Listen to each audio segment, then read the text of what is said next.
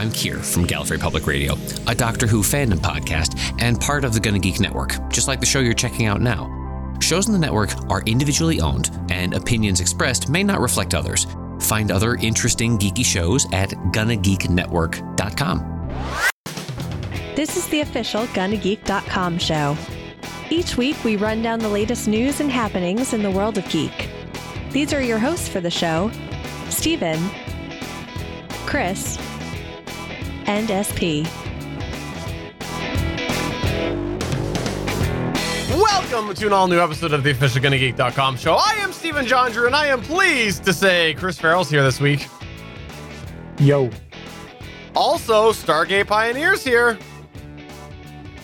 Chris, college football, fall 2020. You in for it?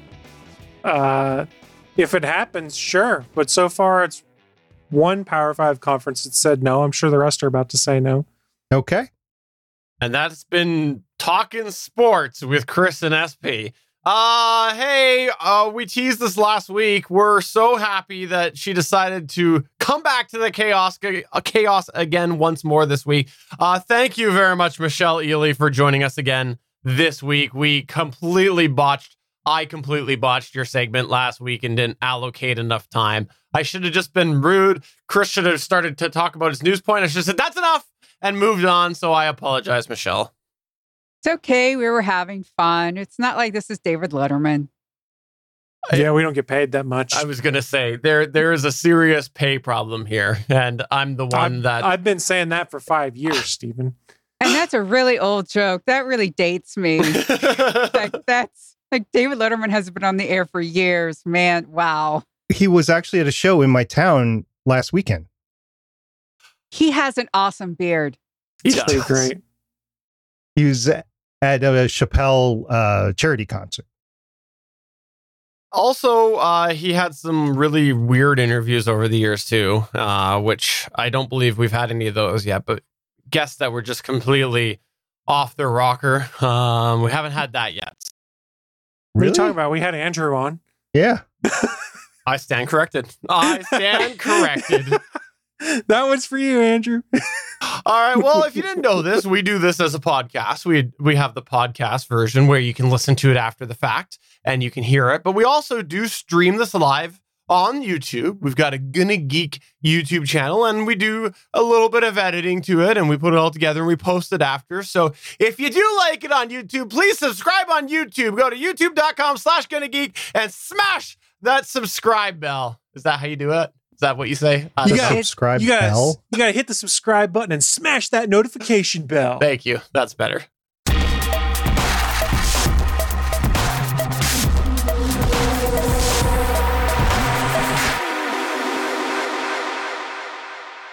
All right, Michelle Ealey. You are going to start us off with your news this week for very, very good reasons because I don't trust myself to manage time again properly. So let's start it off with yours this week. It's going to be all about the Emmys. Now, I've been looking forward to this all week talking about this because I didn't actually know that the Emmys w- were were even happening in any form. I thought they were just going to be another canceled event. And it's interesting to see some of these nom- nominations that are on there. So I'll let you walk us through this, and then I think we'll just all interject where we would like to comment on different things. And some of the things we might just brush over, like uh, where there was certain major networks that really did a poor performance, and it should be highlighted how poorly they did. But we'll just let that go. Sure. All right. Well, this isn't every single nomination. Uh, we are a geeky podcast, so I did uh, try to stick to geeky shows.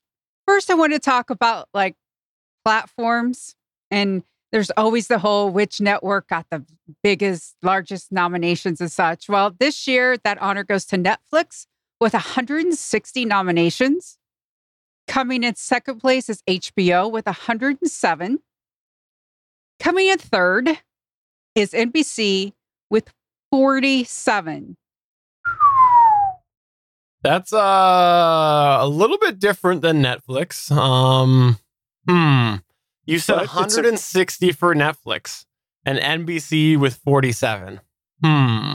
Netflix probably puts more content out in a year now than NBC does.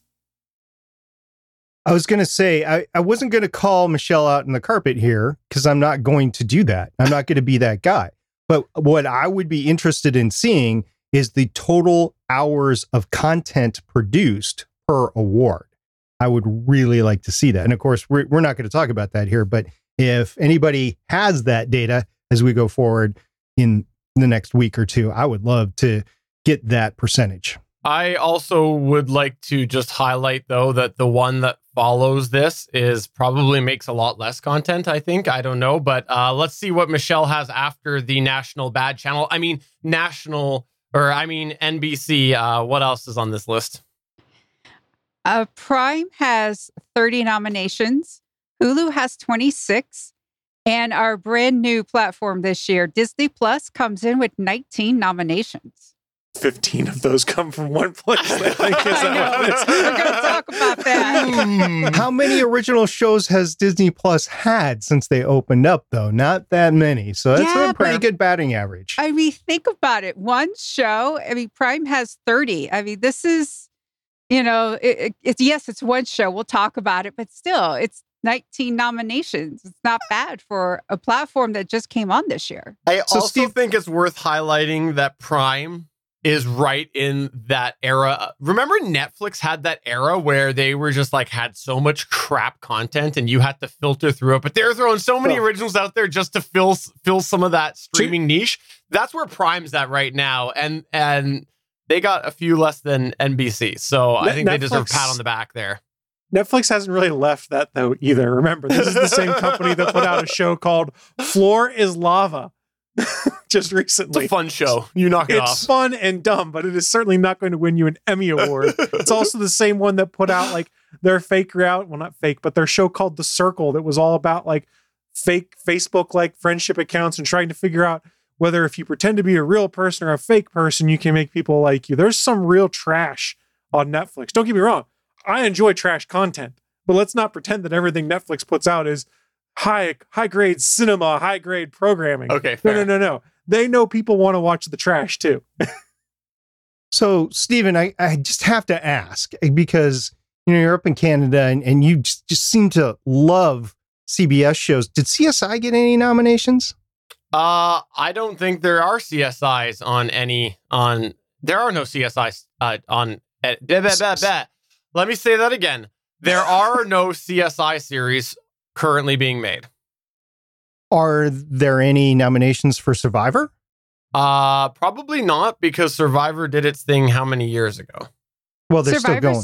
Survivor's still on the air. Yeah. Are there any nominations for Big Brother?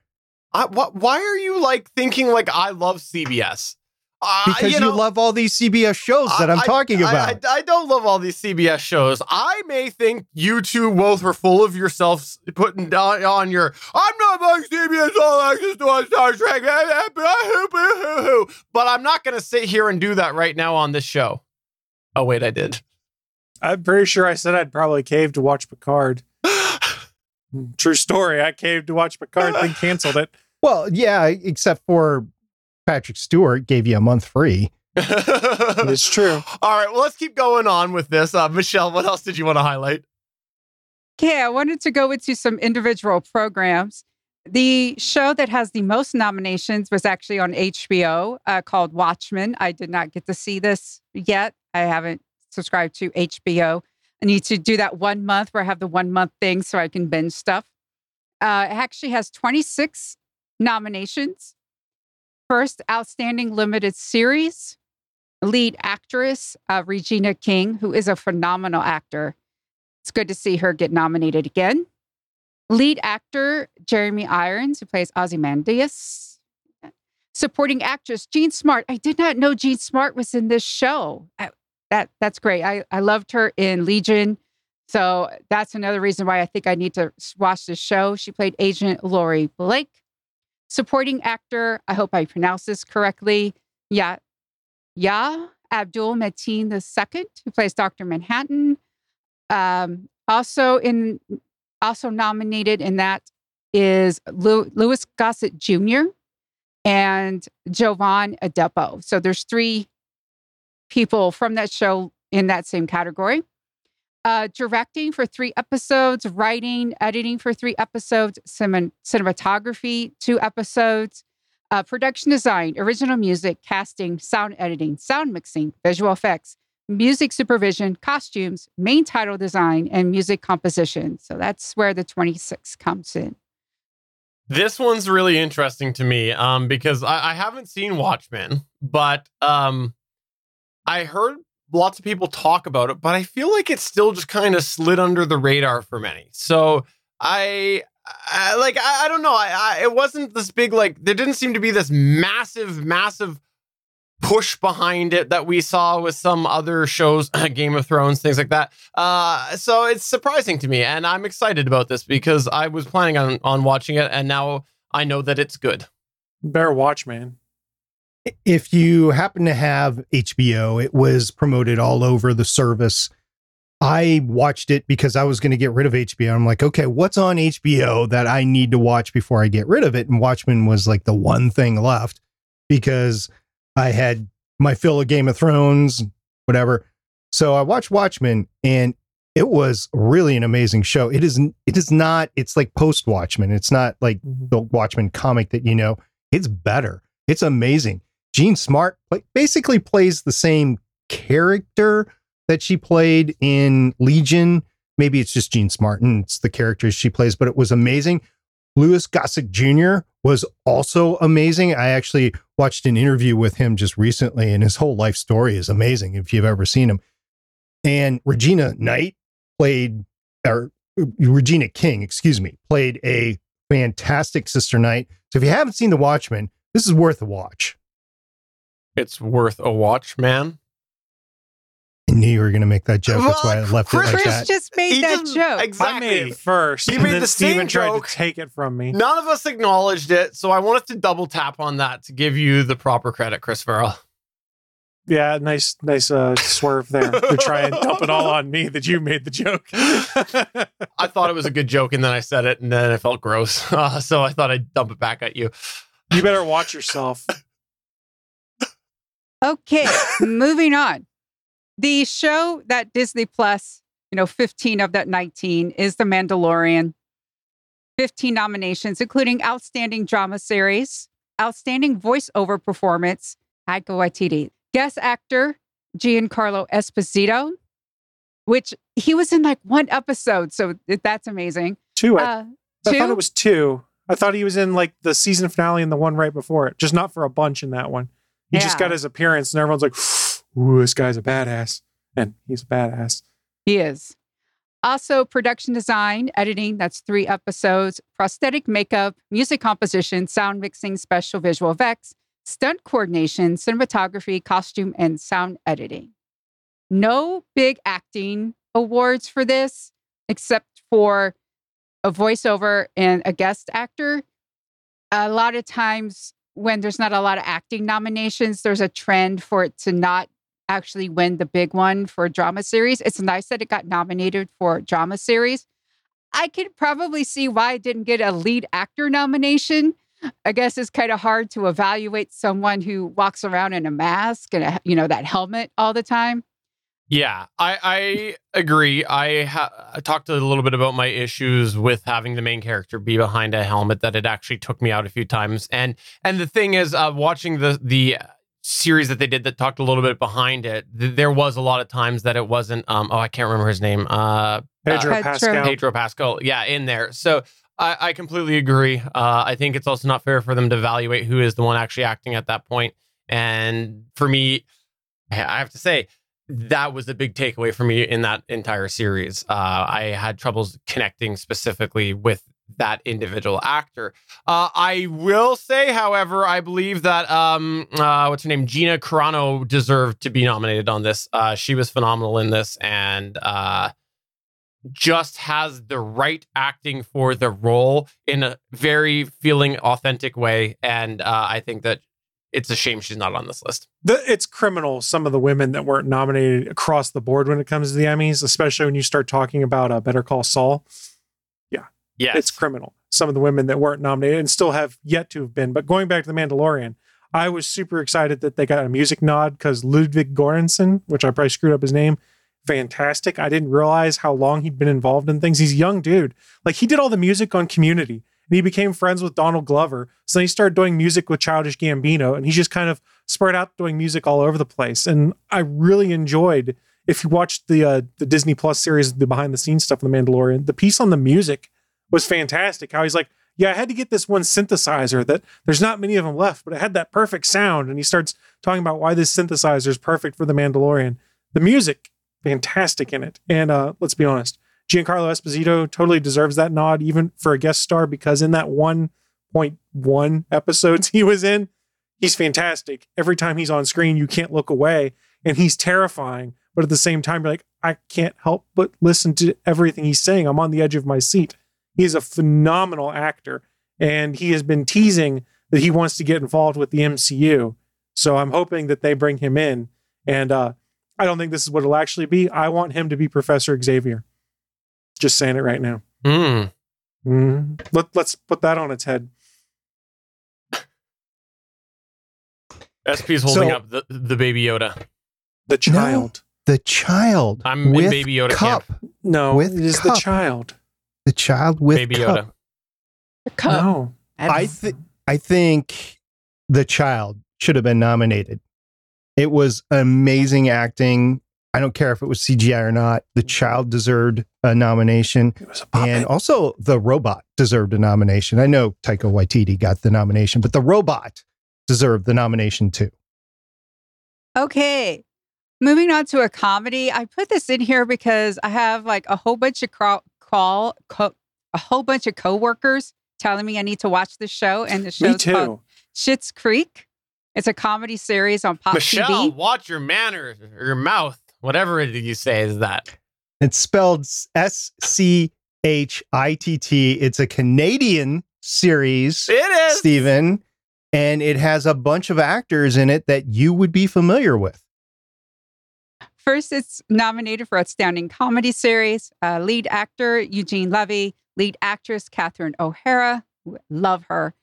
Supporting actress and Annie Murphy, supporting actor Daniel Levy, and then casting contemporary costumes, directing, editing for two episodes, writing for two episodes, contemporary hairstyle, and sound mixing. I had no idea there were categories for contemporary costumes and contemporary hi- hairstyles. Hey, us Canadians, if we can't win an award, we make up a category. Well, I know there's uh there they've actually I guess probably have separated because there's categories for sci-fi fantasy costumes and different types of hairstyles. So I think that's probably why we have the two different categories. So I've never seen this, I'll be honest. I think I'm going to have to check it out because so many people are telling me that it's funny. So Yeah, I'm in the same situation. I've had a lot of people say the same thing. So may- maybe in this lull of television that we're about to have between now and January, um, yeah, maybe that's a good idea. I checked out a episode because an actor from Defiance was in it.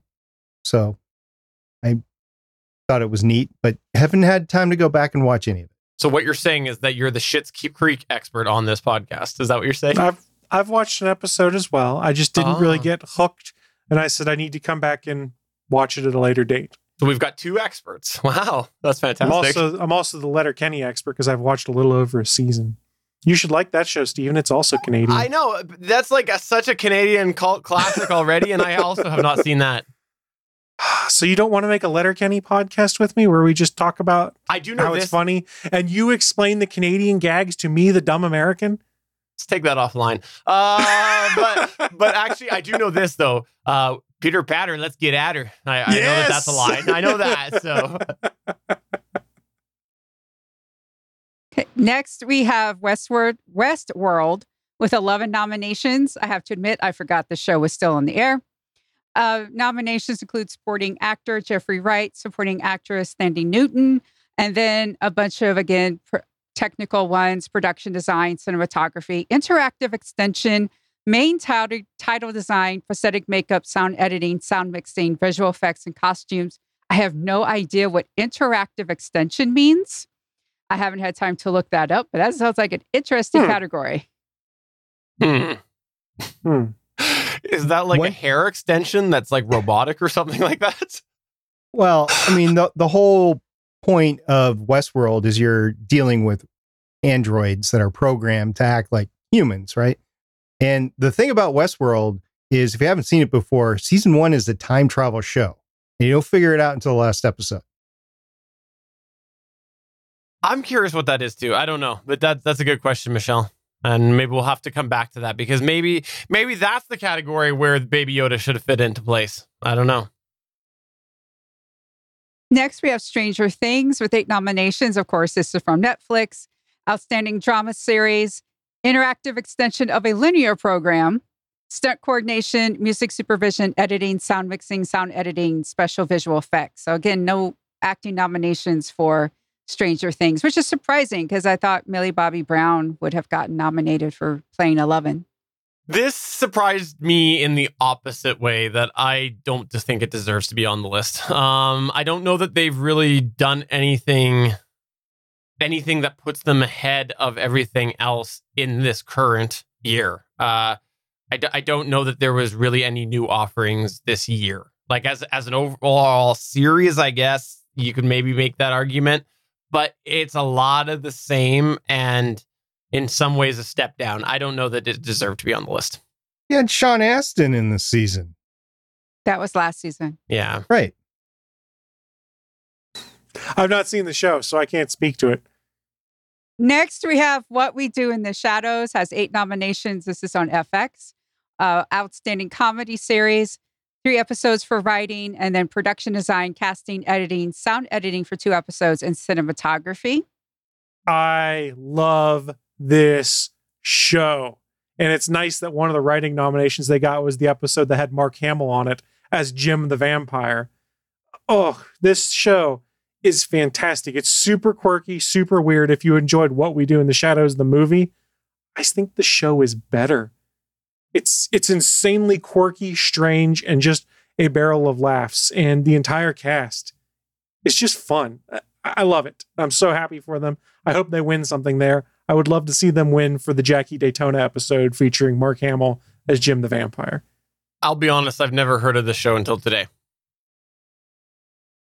Have you heard of the movie What We Do in the Shadows? No. So the premise is a documentary film crew is following around three vampires as they live their life.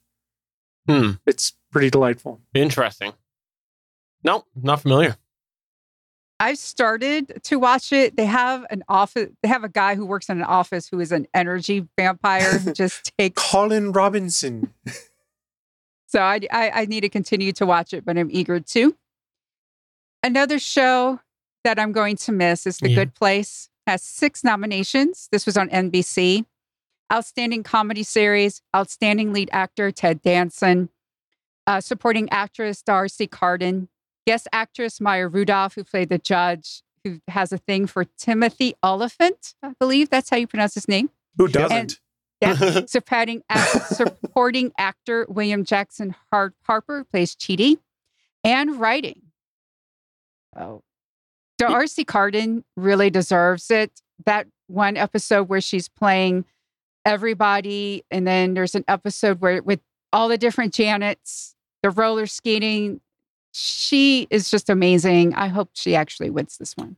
Totally 100% agree. Um, I just saw the news about a league of their own getting a TV series. Uh, I am interested in checking out the series just based on the fact that she is in it because she was fantastic in this. This show's problem is going to be that everyone in it is so good and everything about it is so good. So it's really hard to be like, oh, actor X is better than actor Y. When you're like, they're all really good and it's an ensemble. Fantastic show. Yeah, a really good show. Uh, definitely worth watching. Um, I'm good where it ended. We talked before in here that Chris disagrees with me that he thinks it should have kept going. I'm not sure where What- Michelle landed When did on I this. say that? You did. You said to me, "You're like, oh, I disagree. I think that it should What? just keep going." I, I'm pretty sure you did. I'm pretty sure I said this is one of those endings that actually nailed the ending. Hmm. It It, did. It sticks the ending. it might have been before the actual ending that you were saying to me you, you wanted to see it go longer. Uh, so I'm not. I'm not going to say you said that after that after it was done, but um, I think you did. You did. You did disagree with my assessment that it was kind of plateauing, but it was good. It was definitely worth definitely worth watching. Picard got five nominations. This, of course, from CBS All Access, but oh. they are technical ones sound editing, sound mixing, character hair- hairstyling, character makeup, and prosthetic makeup. Too bad, no Patrick Stewart nomination. I was gonna say, I think we can make the assessment that the character hairstyling is not in regard to Patrick Stewart. I think we can assume that. Well, you don't know. He could have had a had a cap on. Uh, I am disappointed that that's all that they got, but I'm not surprised in any any sense of the word. Has Patrick Stewart won anything in his entire career? He won something for Inner Light, didn't he? Thought so. I don't know. Oh. Let's look at the Google machine. Yeah, I was just looking at his IMDb, but I can't find any awards on it on his page. I, I'm I'm shocked it, for a, Actually, a it's interesting. Wiki, Wikipedia does a better job with yeah. collecting that than IMDb. oh wait they a have minute. a whole He's, section he's of got honors. Uh, three Golden Globe nominations and then 20 wins, but I don't know. He also has a Grammy Award he won for Best Spoken Word Album for Children in 1996. Won a Best Supporting Actor nod for the Laurence Olivier Awards in 1979 for Antony and Cleopatra. North Carolina Grammy? Films. His Grammy was for a different. His Grammy was for Right. his Christmas. What stuff was or the other award? You didn't Uh, specify. the Laurence Olivier Awards, Best Oh, okay. Supporting Actor. He also won in 2009 a Laurence Olivier Award for Hamlet, Best Supporting Actor. He's got a 2018 Saturn Award winner for Best Supporting Actor for Logan. and a 1990 for Best Genre Actor. So what we're saying is he got robbed. That's that's Yep. the moral of this story. Well, it doesn't even show up as like any Academy Award nominations and stuff Yeah. on here that I'm seeing. His performance was phenomenal. He played somebody that was a lot more older and frailer than he actually was. Totally It, agree. wa- it was a great performance. His, his problem, I think, when it comes to getting nominated for things, is he's got the stink of comic book movies and sci-fi TV shows on him. So people are like, Logan, who cares about that? When you're like, no, if you watch Logan, Sir Patrick Stewart's fantastic in it. The way he portrays that weakened character who's lost everything, but is sort of clinging on to the bare minimum of hope at the end that things may get fixed. He's a phenomenal actor. It's just he was doing a lot of his work in a day where people are like, ugh, comic book movie, gross. or or Star Trek, right? Or Star Yeah. No, Star Trek. Oh yeah, not Star yeah. Trek. I don't like Star- that Star Trek. I don't like Star Trek. What has Darth Vader ever done for this this television show? I find it interesting that sometimes there are actors who make it seem so effortless. A lot of nominations go to people who are like, I am acting, see me act. Eh, and there are those sometimes where it's just so seamless and it, it doesn't look like they're acting when To- really they are. That's exactly my point about um Gina Carano. Uh, is is she she is like she, she just slides into that role and it just feels very authentic. It's very So- good. So, Stephen, let me put it this way: Had Gina Carano gotten nominated for an award and Rhea Seehorn hadn't, as Kim Wexler and Better Call Saul, that would be criminal. And she still True. did not get nominated again this year, which True. continues to be criminal because she steals the show Yeah. on Better Call Saul. That's fair. Which takes us to the next point that Michelle has here. Yes, uh, we have outstanding drama. I wanted to fill this out. Better Call Saul got nominated, the, which is AMC, The Crown from Netflix, The Handmaid's Tale, that's Hulu, Killing Eve, BBC, Ozark from Netflix, and Succession from HBO. And a couple of other things that I thought was interesting. Um, Billy Porter, lead actor from Pose. I love Pose. It's it makes you laugh and cry in the same episode. It's amazing. Lead actress in a drama, Jennifer Aniston. And I bring this up because it's the morning show on Apple TV. I have no idea about this show, what this show's about. And all of a sudden, I think it's probably it's Jennifer Aniston. She has that name power, that star power, not only from friends, but from films. So she does have this certain stature. I Not only that, there's a lot of marketing that these studios put out for certain actors and shows to get at least nominated for different things. And then they put on the full court press to try to buy votes basically with their marketing on it. So I'm not surprised at Apple TV has Jennifer Aniston because that's their marquee actor on a show right now. It's important to. And I'm not trying to take away from a nomination. I haven't seen the show, but it makes sense from Apple's point of view that when you've got a big name on a show that was relatively okay by all accounts, that you want to push them so that people are mentioning your service, especially in year one. I mean, this is year one of Apple TV Plus or whatever the heck it's actually called. So I'm sure the marketing machine was behind it also be like, hey, Jennifer Aniston should nominate her for this so that they can continue to be hey, we've got Emmy nominated lead actress Jennifer Aniston on this. And that's street cred for them, for lack of a better term. Because remember, for a long time, when it came to Emmy nominations, there was that glass ceiling that streaming services couldn't break through because the, was- everyone looked down their nose at them. trying to remember the first year that Netflix was nominated. And I, I believe it was Netflix. I just don't know what year that was. Netflix, it might have been Amazon Prime got one at the same time too. I can't remember. Okay. Because they had a couple cool years ago. documentaries. I want to say 2012, but I don't know if that's 100% Oh, right. That was more than a couple years ago. I don't remember.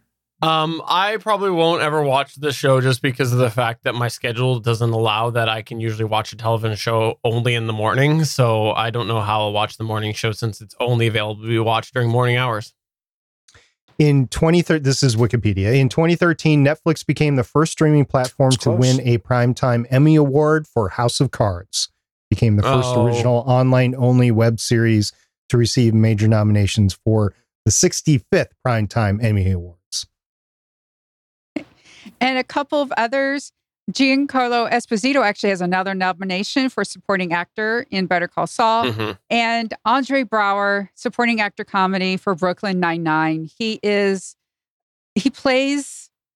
I don't know how he does it because it's so. It's just a straight man and deadpan and hilarious. 100%. He uh totally deserves the win. Um I like I do not laugh as much at nothing with him. Like that that's the best way to describe it. Is the lines are are like nothing, but it's all in the delivery and the timing and and it's just phenomenal. Uh I I've laughed the whole way through with that character.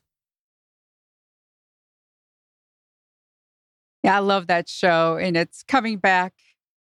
It's nice. Yeah. Boy, it's a stacked category, though, as I'm going to look and see who else is nominated for Best Supporting Actor in a Comedy Series. Mahershala Ali, Kenan Thompson, Daniel Levy, William Jackson Harper, Alan Arkin, Sterling K. Brown, and Tony Shalhoub. That's a stacked category. Yeah. That's going to be tough. He deserves the win. He he does.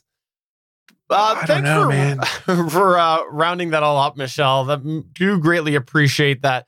Definitely some interesting things on there. Again, uh, a couple that I don't think should be on there. Some things that Chris says should be on there, even though I'm clearly right uh, and he's wrong. But uh, definitely uh, w- interesting to follow because I don't really watch award shows themselves. However, I do enjoy following the process. I I enjoy seeing who gets nominated that rightfully should, should and people who get completely screwed over like uh, Rhea Seehorn, like completely screwed over. So Multiple years. multiple years. I enjoy the process and get mad.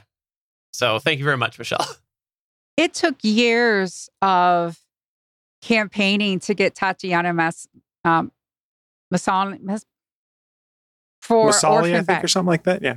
Yeah, for Orphan Back, for Orphan Black, who plays every single clone.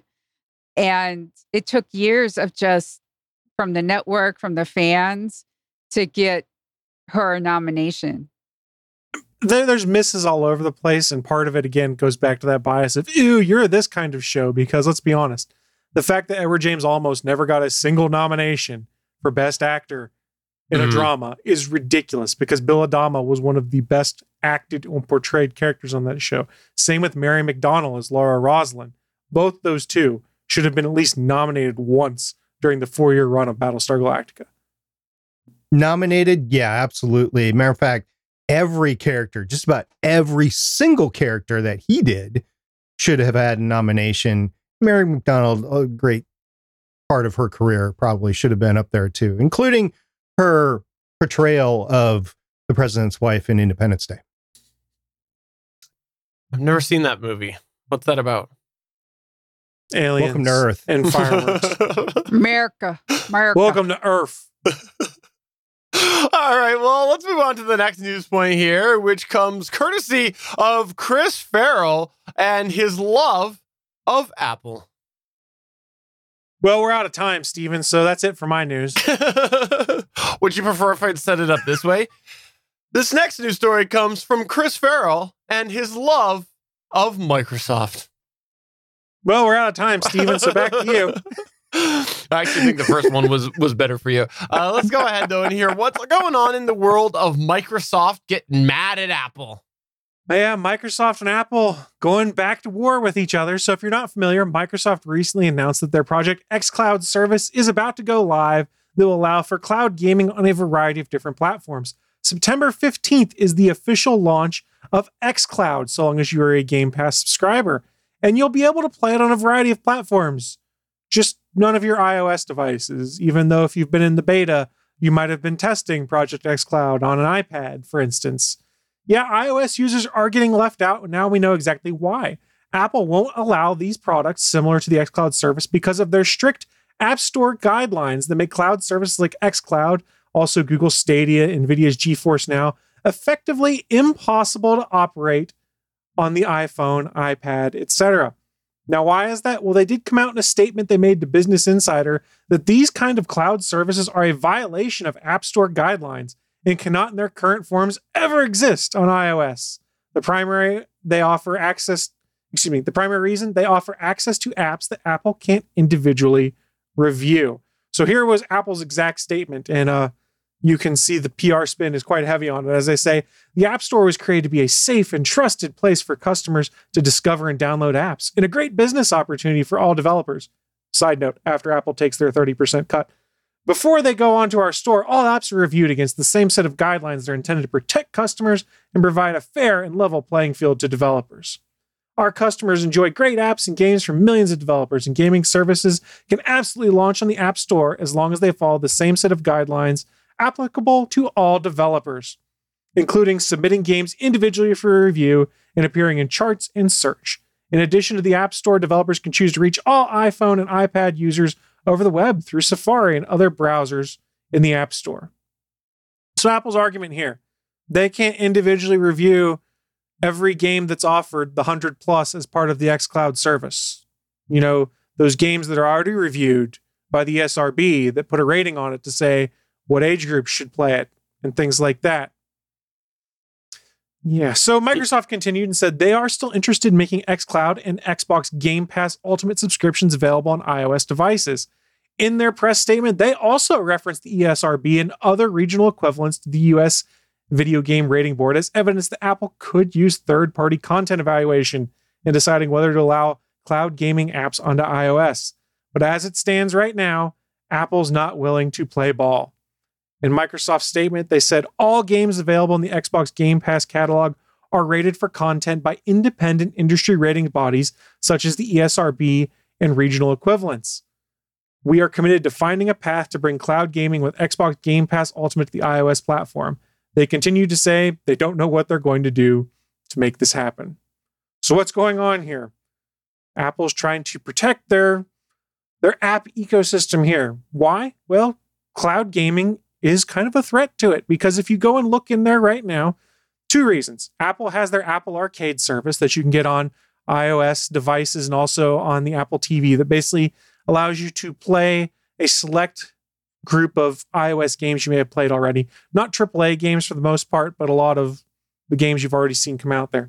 But more importantly, Apple gets their cut off of every game you buy from the App Store. They get their cut off of every microtransaction you get from the App Store. And I was reading an article today that said if you go look at the top 100 apps on the App Store today, game wise, 99 of them have microtransactions in them.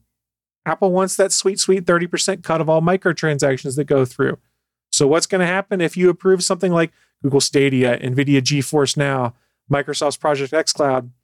People stop buying as many apps because they subscribe to what is equivalently the Netflix of video games and play games they're buying or renting through Microsoft. And they aren't using the App Store to go and buy new games, get new microtransactions, things like that. So, while Apple claims they're trying to protect the customer by making sure that games that are already rated and reviewed for content don't come to you to be able to play, no, it seems to me this is more a play to maintain their stranglehold on how they operate the App Store and their cut of the money they get.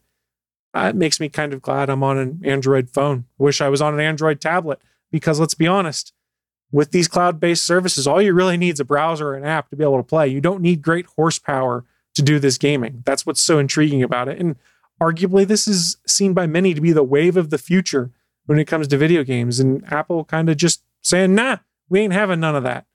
I don't get it. All I know is that I don't like being on Android anymore now that I've read this because I don't feel safe and trusted. I mean, but I will say this in all fairness the App Store uh, review process tends to be better than the Google Play review process. is. It is. But this is you you nailed it. This is 100% BS and this goes back many many years. You remember when uh when Comixology had their big thing with Apple? It was a big problem. It's it's Apple just needs to stop spinning this and just say that's not what we do. We want our money.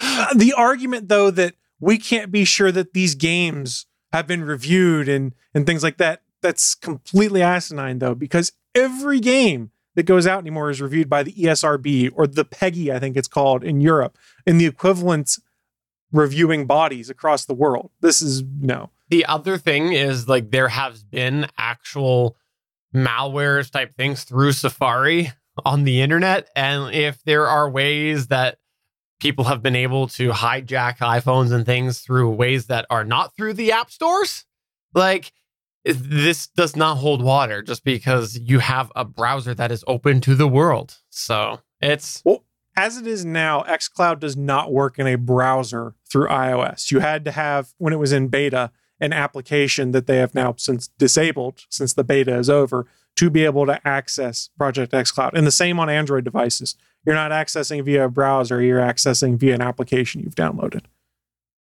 Oh, well, I guess we'll just go and cry. Cry in the corner because Stargate Pioneer won't be joining us. Uh, Michelle, I think you said you might be joining, switching to Android soon. I think you said at one point, maybe. So for now, we'll have we'll have optimism that you're gonna you're gonna be able to join Chris and I in this, and SP will be left all out, all alone. I'm kind of hoping with the Apple TV sixth generation that they'll have some pass through on gaming on that because that's one of the big reasons that they're making it is they want to have it to be compatible with gaming, right? So Well, why they not? can already do it. It's just the Apple Arcade games, which I haven't really gone to see what is currently in the Apple Arcade. But the last time I looked, I was like, oh, Well, uh, you should maybe reach out to Jon Prosser about that. There. who? You talking about Jake Prager? Yes, that's right, Jake, Jake Prager. Yes. Yeah, I mean, I just went to the Apple Arcade games, and there are like Sneaky Sasquatch, Sonic Racing, Spider, Crossy Road Castle, Yeah, Lego Brawl. So they're all like they're all like cell phone games that normally would have microtransactions and stuff in there. It's not like you're getting Red Dead Redemption or you're getting Cyberpunk 2077 or Halo or anything like that. That's this why is, you need Apple TV sixth generation to be able to play those games. But they're not going to be in Apple Arcade. So how are you going to play them? There's no They there's no way that an Apple TV is going to be more powerful than the latest uh, iPhone. I mean, in theory, well, yeah, if the next generation It's going to should have be. what the A14 chip in it, right? But it the i- iPhone will be more powerful if it's not that immediate year, the year after.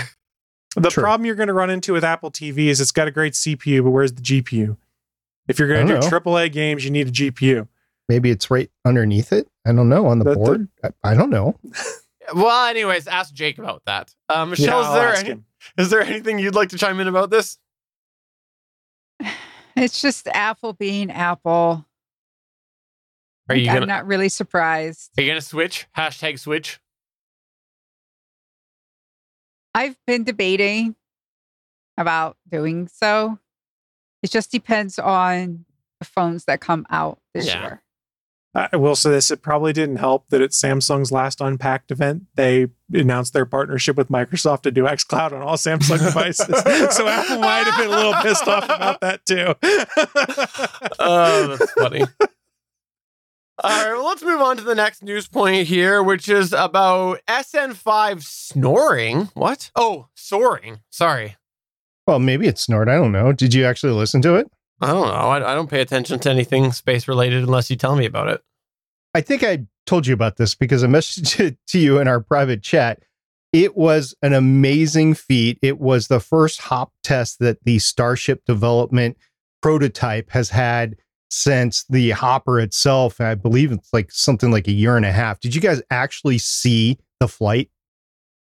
I did, I did not. I, I I do follow these things usually, but I actually did not follow this. All right. So it was tweeted out there. I sent you guys the tweet. I have put it in the chat. So go ahead, click on the link while I'm talking about this. So the spaceship Starship SN5 prototype soared on its first test flight, and Elon Musk says Mars is looking real good. I got most of this information from a space.com article from Mike Wall. Love you, Mike Wall. And he wrote that the Starship SN5 test vehicle took to the skies for about 40 seconds last Tuesday, August 4th, 2020, at SpaceX's facilities near the South Texas village of my favorite town, Boca Chica, Boca Chica, Boca Chica, Boca Chica. The stainless steel SN5 rose into the air at 7:57 p.m. Eastern Daylight Time. The SN5 traveled sideways a bit during the brief on crewed flight, which Musk had previously said would target a maximum altitude of about 500 feet or 150 meters. Stephen, I think they got us on our drones and altitude because we can only go up to 400 feet. So they went 100 feet higher than we can. Which, by the way, I did see this. I actually, now that I've seen this, I did actually see a clip of it on Facebook because it looked very raw, very like, I don't know, basically like um a trash can going going up and down. That's pretty much what it looked like. I I forgot that that's what it was. So I did see this. And if I have to be honest, I, I'm a little disappointed. You said it was uncrewed, but to me, like it looks very raw. It's very crude.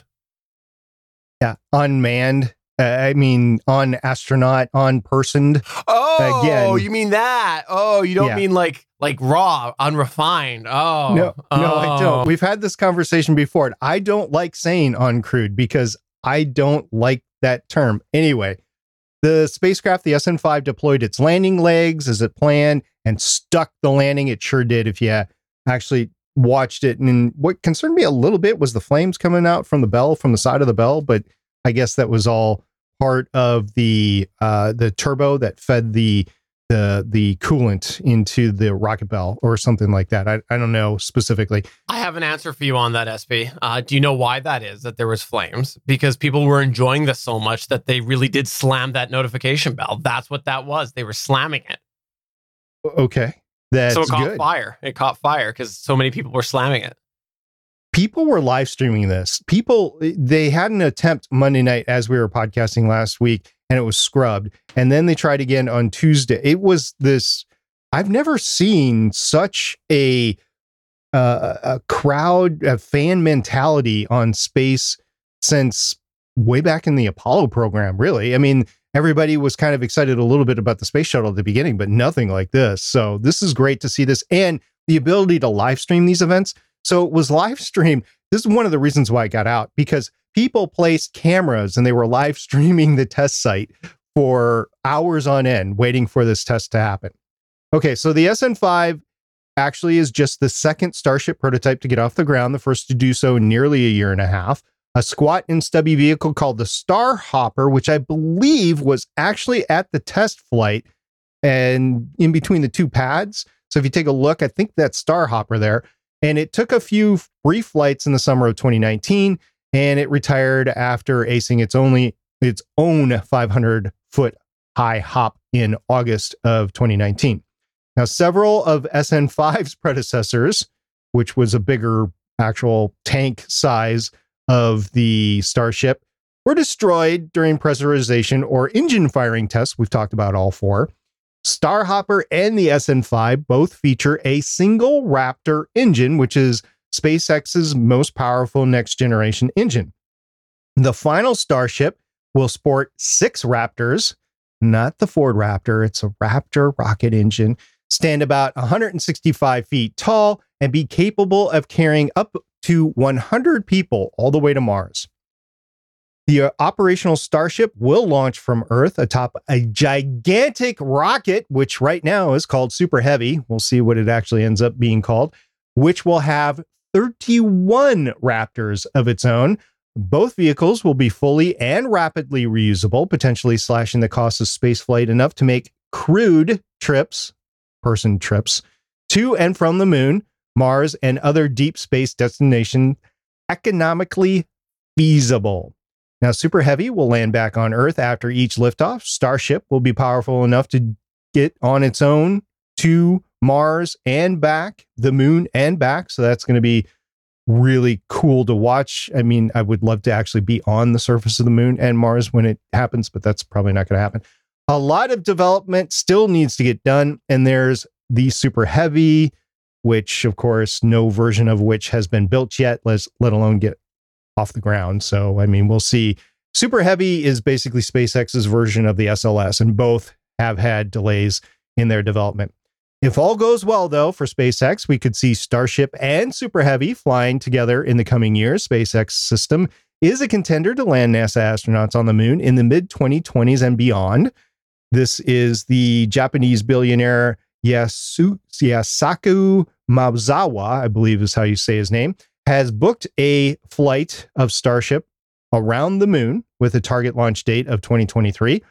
The test of the SN5 just comes two days, by the way. We talked about it last week and the week before, after SpaceX successfully returned the Dragon crewed capsule demo 2 missions to Earth. Just crewed. Yeah.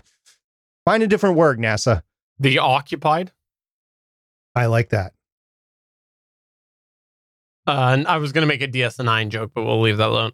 Uh, okay, so here's here's the thing that I'm a little uncertain about with all of this question. Here is is SpaceX going inside the bubble, or are the players coming out of the bubble? Because you that's a lot of Raptors that are involved with this, and I'm assuming that you're talking about the Toronto Raptors.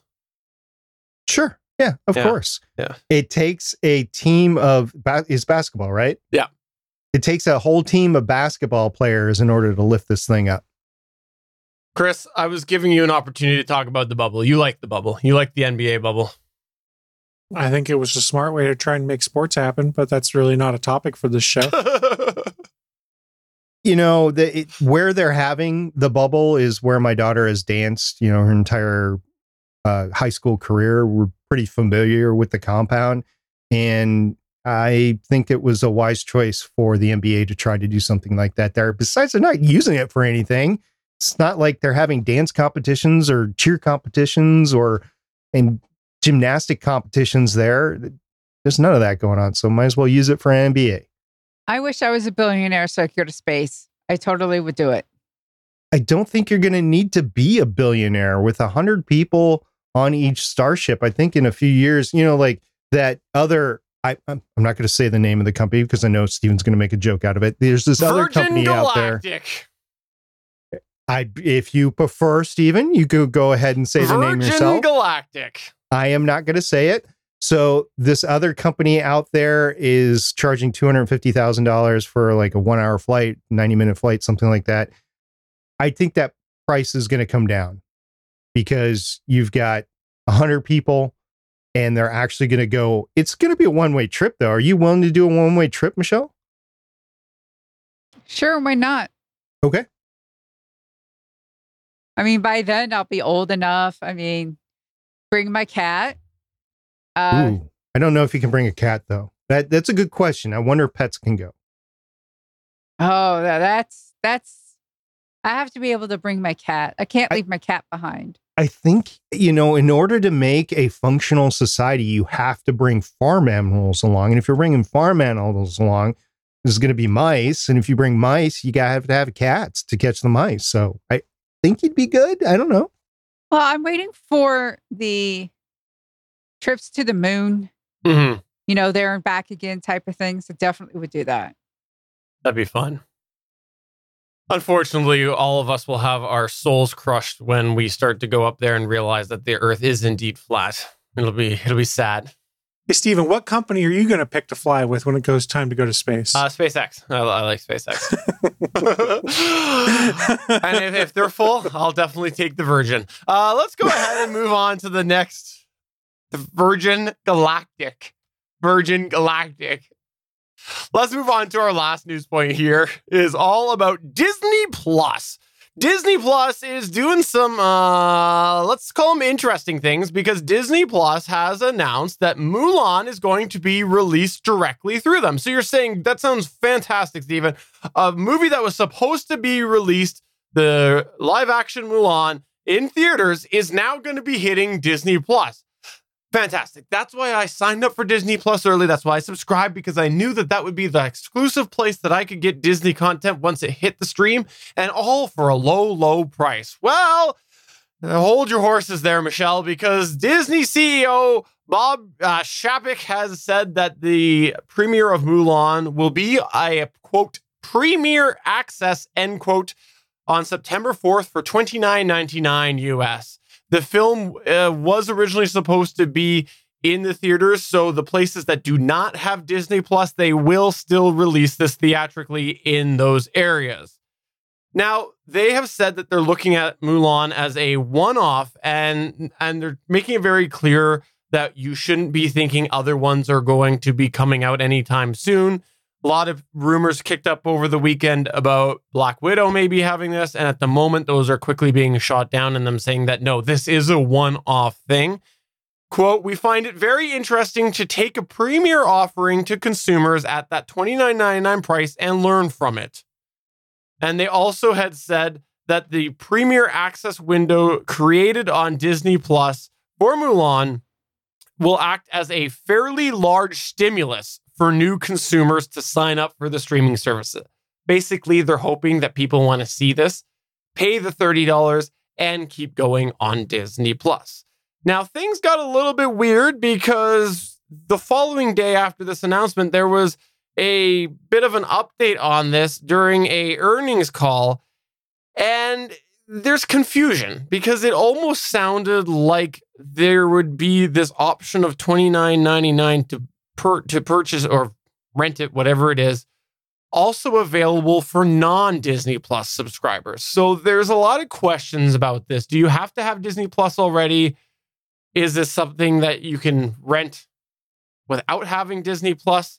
And the biggest question how long will you have access to this? We were having a bit of a group chat over the weekend. I know the four of us here about this, and we all were, were wondering all of these questions, including how long will you own access to this? Because it sounded like it might end up being indefinitely, which in that case would end up essentially being like an extended rental because obviously once it hits Disney Plus proper, because it will, eventually it will hit just Disney Plus regular after enough time's gone by, everybody will have access to that. So if if this ends up being a long thing where you pay twenty nine ninety nine and then you have access until it hits Disney Plus proper, then it's not terrible, especially if it's something you want to watch over and over and over. But if it is something that is like a 48 hour thing, then you got to make that decision. Is this worth watching one time? I know there was a lot of thoughts to be had about this $30 price tag. So I'll turn it over here first to Michelle. Michelle, what's your thoughts on this?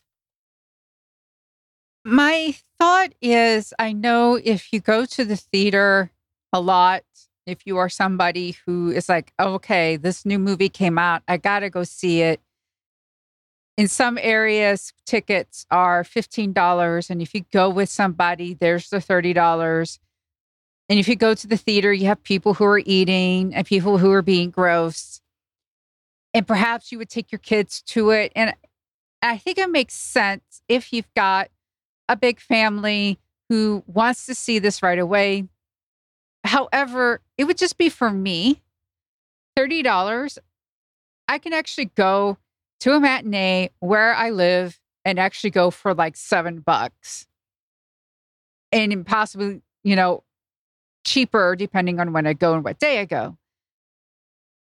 I don't need to see a lot of movies right away. Black Widow, this would be a different discussion for me if it was Black Widow or New Mutants, something that I know we would want to like see and talk about, especially on Legends of S.H.I.E.L.D., or just something that really interests me.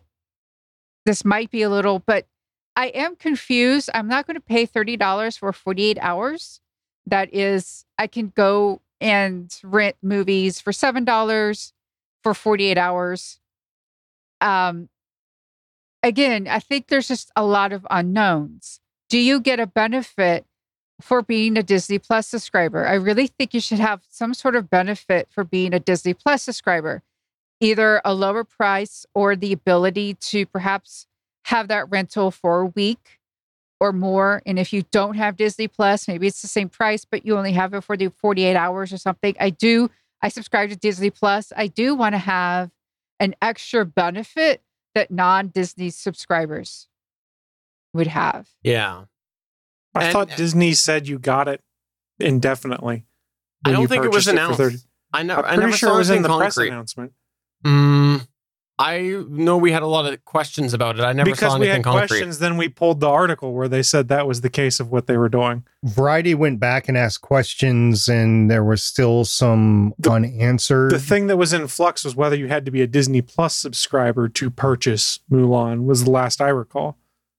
Which that's neither here nor there. This is Disney trying something different because nobody's going to movie theaters even when they reopen. Let's be honest. Yeah. Do you want to go sit in a movie theater with a bunch of people who take their mask off to eat popcorn, hack, and act like idiots in the best of days when there's not a pandemic? I think not. I wouldn't mind. So, little known fact my work rents out whole theaters to go see some of these movies when they first come out. Like the last Star Wars movie came out, I was offered a seat and I just declined because I had some work going on. But they rent, they ended up renting out four screens. And part of your workday, you could go out and you could see Star Wars on one of the four screens. I think it was like 7:30 in the morning or 8 in the morning or something like that on the day that it really on the Friday that it released. And that would have been cool to watch it like a, as a party with people you knew. I'm okay with that. I am not okay anymore and I haven't been for quite some time of going into a theater with a bunch of people that I don't know. Th- This is pre-pandemic. I I hated it. I don't like going in there because I'm easily distracted with other people crunching their popcorn or kicking the back of my seat or or something like that. And I just don't like it. And I have a system at home that I can watch it. Here's the other thing. As Michelle said, if it's a movie like back Black Widow that we're going to talk about on Legends of Shield, I'm going to see it like three times before I'm going to try to see it three times Mhm. before we podcast on it. So I'm I'm already going to see it three times. And if you count gas and time and stuff like that, it's at least 10 bucks a time, even at the cheap end. And it's probably more expensive than that. 30 bucks turns out to be a steal, especially if I can watch it however many times. And I think it's going to change if this continues. This is going to change movie reviewing because you're going to have a bunch of people actually taking screenshots on their phone, if anything else, and actually using that in their review versus just watching it and then have to use your memory and go back and and uh, review it, podcast Yeah. about it, YouTube about it, something like that. So it's going to change the way things go. Things have already started changing because even though I don't use it, I know that you can get a hold of I don't know some some Russian captured cam or, or something like that and and you you can do that on the internet. I don't do that because I like to reward the people that have actually made this stuff. And if I'm going to podcast on it, I'm I'm going to. It's one of the ways I can have to play uh, pay them back. And I I honestly do that. I don't go rip off movies and and do it that way. I actually pay to go see them in the theater. So anyway, for me, this makes a heck of a lot of sense for movies that I want to see right away. If it's not a movie I want to see right away, I will wait the 90 days and I will rent it and Yeah. for that 48 hours and I'll be fine with that. Because if that's the way things are going, I'll be fine with that and doing that at home. I've got a backlog of stuff to watch anyway. I'm fine. Of course, I'm AARP age and mm-hmm. you know, I'm I'm not 16 or 18, so it's a little bit different for me, I guess. One I- thing to consider is this isn't a move that's unprecedented by Disney. When the pandemic started, movies like Trolls World Tour, Invisible Man, Bloodshot, and things like that were all in theaters and had been out for like a week. Then all the theaters shut down. So what did Yeah. they do? They put them on all of the streaming services for a $20 rental that followed all of those rental models. Once you had started watching it, you had 48 hours to watch, et cetera, things like that. they had pretty decent numbers on that. And it was an inconvenient way for people to go and see this movie that Lord knew when they were going to go be able to see because of the pandemic. So Disney putting it on Disney Plus for $30 means they get that full 30 bucks. They're not giving say 30% to Apple or 20% to Google or 15% to Microsoft or whatever storefront you buy it through for a rental. Disney recoups 100% of the cash. That's an interesting play. And I wasn't going to mention the next point because I think Stephen's got something as a follow on. Yeah, I, I, looked it up. Uh, CNET is claiming this uh, quote: "As long as you maintain your Disney Plus subscription, you will only have to pay thirty dollars once to watch the film as many times as you like. If you cancel your subscription and resubscribe, you'll have to repurchase the movie." End quote. So uh, that's okay. Um, that makes it a little bit better, especially if it's a movie that you do want to watch multiple times. you know, I think kids' movies would do super well with this because of the fact that there are kids that watch movies and they want to watch it and watch it and watch it and watch it. Uh, from my perspective, uh, SP nailed a ton of the things that I I also think. Uh, we talked a long time ago on the show about.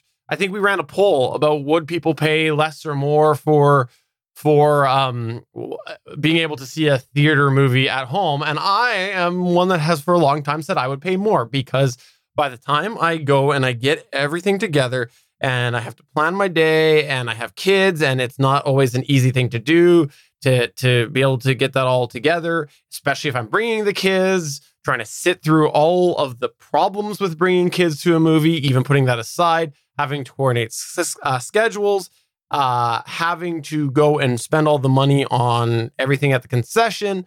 I would rather just watch a movie. I'd rather invest in a good sound system and TV and I would rather just just sit down on my couch, crack a beer, and just watch it. And you know what? If it is a stupidly long movie like The Avengers was, I can pause it to go pee. like you know, eh, there's so many benefits, and that's why I've always said I I would pay more. And if I if I do want to go and get that big theater experience for whatever, I guess I I, I could go there. But uh, I don't know. I think Chris has done a good job of proving to us why there are very very good consumer systems available uh, it, for for your house now with audio and stuff. So I don't really feel feel this need to go into the theater, and that's why for a long time you guys razzed me about not seeing the latest movies because I didn't care for the experience that much.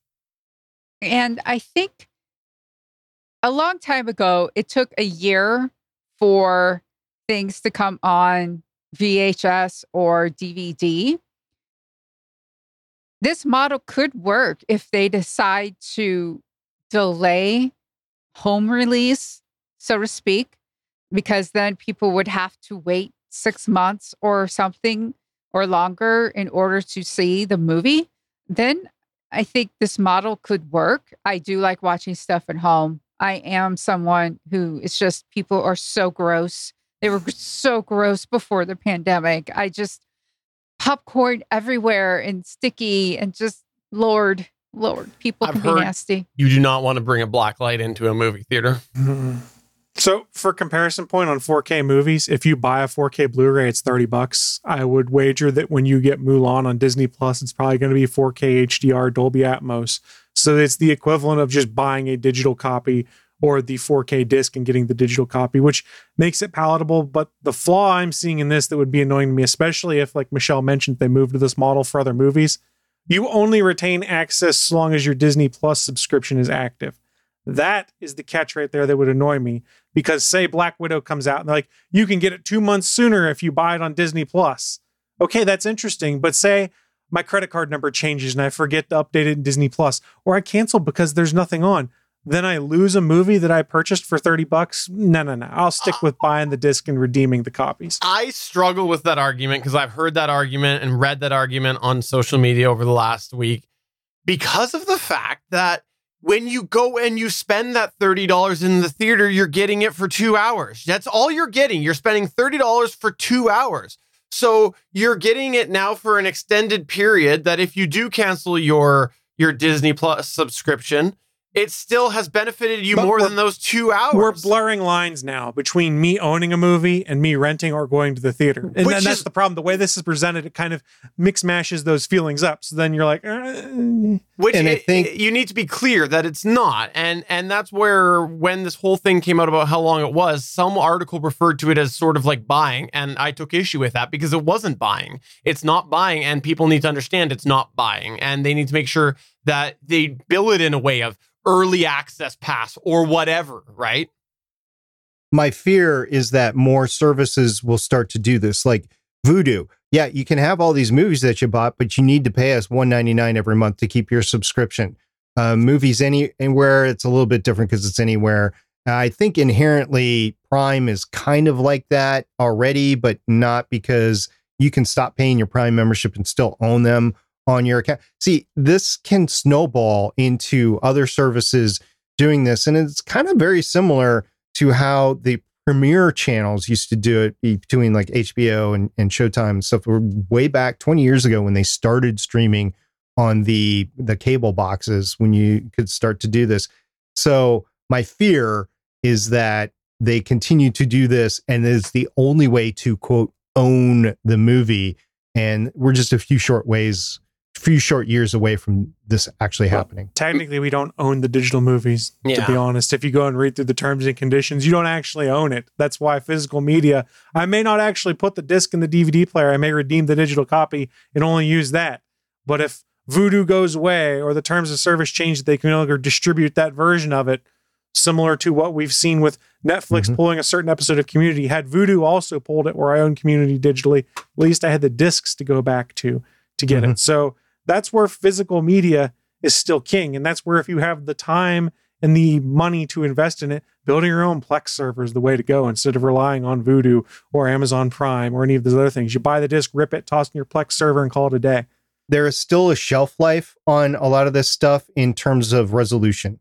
So I have I own a lot of DVDs. You put a DVD on a 65 inch screen that's meant for 4K, and it does not look good. Mhm. And so you might still own it. You can watch it. It's not going to be a pleasurable watching experience. So you really only own it for so long 10 years, 15 years, something like that. No, I- Even the physical copy. You own it so long as you own the copy. I don't care if the quality changes or whatnot. I still own the product if I have the disc. Whether I choose to continue to watch it or not is a different story. I still own it. I own a lot of Robotech VHS tapes, which I still have to get rid of. I can't watch them anymore. I also own the DVDs, and they're at least watchable that way. But now I can stream Robotech, and Mhm. that's even better. So it it's just an example of in 15 years there's going to be some other way to consume it at some higher resolution that you're probably going to end up buying it anyway if it's something that you like. It's However, I have a, a, a really big, extensive DVD collection. I guarantee you that only a fraction of that I would want to keep. Well, maybe someone should create like this pass for movies that you just pay like a subscription per month and you can see all these new releases. I don't know. Does that sound like a good idea, Chris? I'm not taking the bait. well, that was a fun discussion, and I know we could talk a lot more about this whole model if we uh, if we wanted to, uh, but we don't have time, and I think we have to go. And I know that Chris Ferrell was going to talk about it on Co- Cord Slayers. I still own that domain for like two more weeks unless anyone wants it. Are we talking about an airplane model, like a little car model? Are we talking about like a runway model? What kind of model are we talking about? A Virgin model, galactic Oh model. Oh my God. All right, well, let's go ahead and wrap up the show. Before we go, Michelle Ealey, uh, guess what? Today is Monday, and in two days from now, well, all of us except for Chris Ferrell are going to watch the final episode of Agents of Shield, and we'll I all might watch it. We'll all cry. Well, maybe he will. He might, but he, he doesn't watch regularly. but we know for sure the three of us, SP, you, and I, are all going to watch this. And then you do a podcast all about this television show. Where can people find that if they're interested in that? Well, we record Thursdays at 9 p.m. And be streamed on Gonna Geek. So yes, as we say every episode, Legends of S.H.I.E.L.D. is a proud member of the GonnaGeek.com network. And I have to say that uh, your episode last week, uh, far, far superior than the episodes with me on it. So uh, definitely, I like to set that bar low, and I nailed that. You sure did. uh, SP, is there anything that you'd like to plug or promote? I'm going to double promote Legends of S.H.I.E.L.D. this week because it is the finale of coming up. It's basically the finale of Marvel television. Eh, there's some caveats there, but so seven long years of the MCU spinoff, Marvel TV, it comes to an end this Wednesday night. It's going to be a two hour finale. It's two separate episodes, but it's just one packed finale. And it is it, it this is going to be a little bit different for me than the Arrow finale. It's it's a little bit more invested in this one, and I hope they stick the landing of it. But it's been seven years, multiple multiple co-hosts on Legends of Shield over the years. Everybody on this podcast has been on Legends of Shield at some point, so it's going to be the end of an era. The podcast isn't ending, but the focus on Agents of Shield is ending and uh, we'll probably talk a little bit about it on better podcasting. So stay tuned for that as well. I heard that uh, you're going to actually change, and it'll just be a Legends of Tomorrow podcast because that's what the Legends will be for. That's what I heard. I have the domain. Chris, is there anything that you would like to plug or promote? I was just going to let you geek shame me some more if you wanted to. uh, Chris Ferrell, why am I geek shaming you? Chris Ferrell's not going to watch. Chris Ferrell doesn't care. I never said that you don't like geek television. The I never said that. implication was there. I see what you did there. Uh, it's okay. You watch Better Call Saul. That's all that matters. That's right. is, is there anything that you would like to plug or promote? Did you find your Willie? We did find our Willie last week. He was back from vacation. We talked about the Avengers uh, video game beta and the uh, ridiculousness continuing for the Spider-Man exclusive content only on PS4. I'm this new generation of video games is going to wear me out. It's going to wear me out. Well, I got nothing but plug. Sorry. On that note, for episode number 342 of the official GonnaGeek.com show, I'm Stephen Jondrew saying hashtag Bits is dead. Oh. Um, I'm saying keep calm and trust science. Have fun, just uh, geek out, whatever your geek out is, and uh, just don't be Chris. I'm Chris saying wear a mask. If you had, we could have had college sports.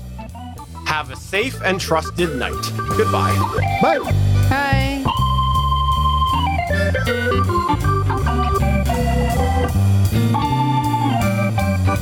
Thanks for checking out another episode of the official GonnaGeek.com show.